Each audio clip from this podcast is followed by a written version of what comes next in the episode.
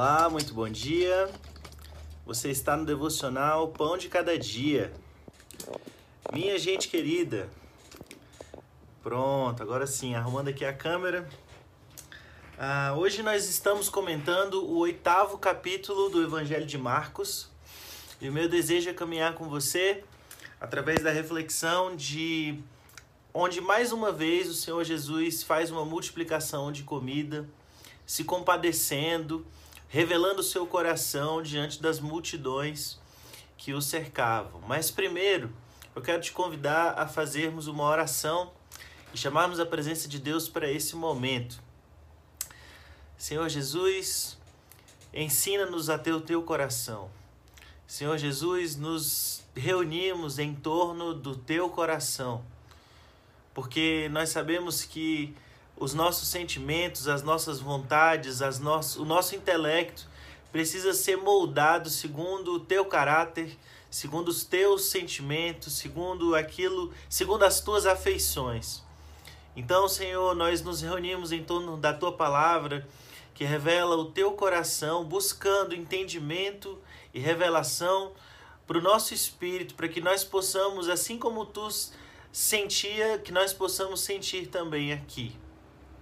Espírito Santo de Deus nos ensina a amar mais o Filho, nos ensina a amar mais o Pai. Espírito Santo de Deus nos edifica segundo a medida e a porção de cada um, para que nós consigamos agir segundo o que o Pai deseja. Pai, o nosso coração se alegra em te conhecer, em te experimentar.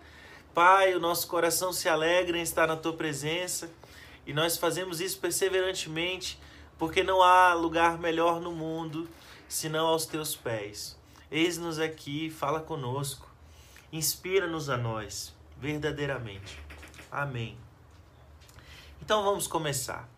Marcos capítulo 8, versículo 1. Hoje nós vamos ler os dez primeiros versículos desse capítulo.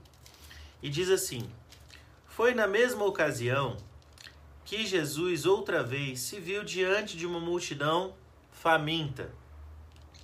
Ele chamou seus discípulos e disse: Estou com o coração partido por causa dessa gente. Há três dias estão comigo e não tenho o que comer. Não posso mandá-los embora com fome vão acabar desmaiando no caminho. Alguns vieram de muito longe. Os discípulos perguntaram: Mas onde vamos encontrar comida suficiente para todos neste lugar deserto? Jesus perguntou: Quantos pães vocês têm? Sete pães informaram. Jesus então mandou que o povo se assentasse. Depois de ter dado graças, tomou os sete pães, partiu-os e entregou-os aos discípulos para que os repartissem com o povo. Havia também alguns peixes. Ele abençoou os peixes e ordenou aos discípulos que repartissem de igual modo. Todos comeram à vontade, e foram necessários sete grandes cestos para recolher as sobras.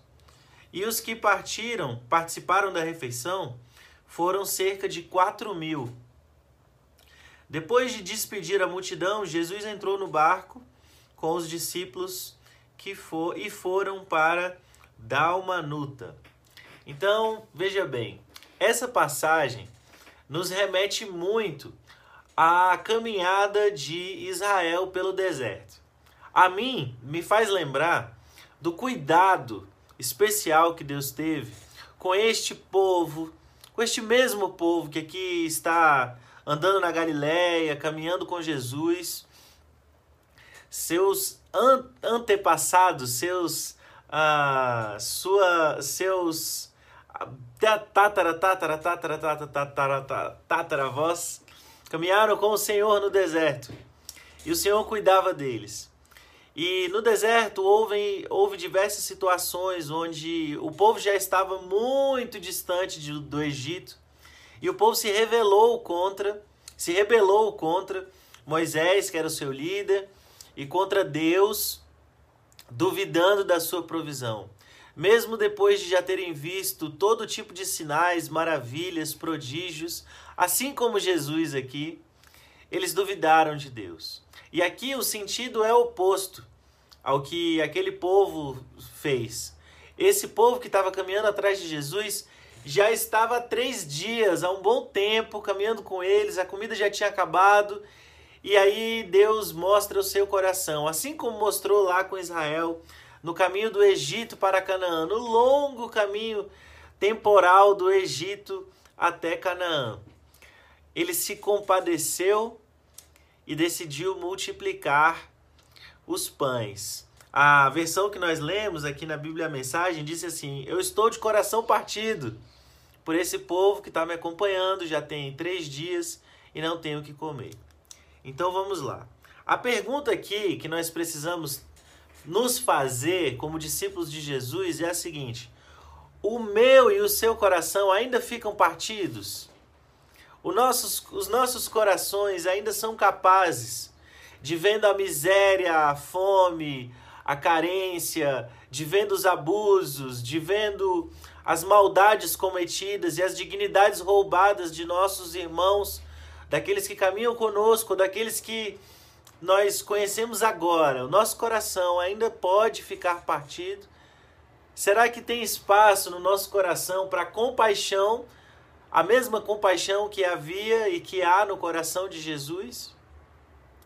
Será que nós estamos disponíveis a servir a compaixão que Jesus sente pelas multidões? Será que o evangelho que nós praticamos, será que a boa nova que nós carregamos é uma carta de misericórdia ao mundo? Ou será que é apenas uma carta de juízo? É verdade que nós convidamos a todos ao arrependimento. É verdade também que os nossos olhos estão no temor do Senhor e estão no Senhor de forma reverente e buscamos um coração que se dobre e se disponha e não se canse de servir a Deus reverentemente, humildemente. Agora, esses nossos olhos conseguem ou encontram as multidões também? Existe no nosso coração um coração que bate ainda e que pode estar partido sentimentalmente, na sua vontade, nas suas emoções e no seu intelecto, por aqueles que caminham por essa vida sem nada, sem o que comer ou sem o que vestir, ou presos em todo tipo de prisão física ou espiritual. Será que existe em nosso coração pão para compartilhar? tanto o pão da vida quanto o pão, de, o pão de cada dia que a gente possa prover?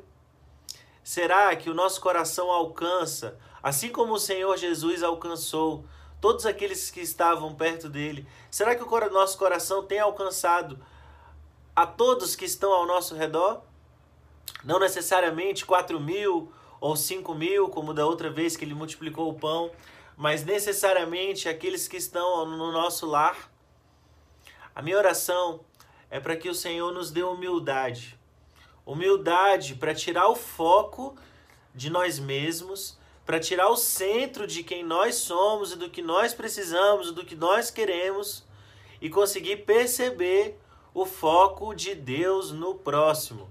O foco que nós deveríamos ter em Deus, porque nessa relação ele transforma o nosso coração segundo o coração de Cristo. Eu termino aqui com uma citação ao, à carta do apóstolo Paulo aos Filipenses, no capítulo 2, onde ele disse assim: Tende em vós o mesmo sentimento que houve em Cristo Jesus, que tomando a forma de servo, não se achou maior que Deus ou melhor que Deus, antes se humilhou, antes se humilhou que o nosso coração consiga se humilhar no bom sentido, diminuindo o nosso ego, para que nós consigamos perceber o nosso próximo na sua integralidade e na integralidade da sua necessidade. E que nós consigamos ser, que eu consiga ser, que você consiga ser a resposta de Deus ao mundo, a todo tipo de sua miséria. Amém.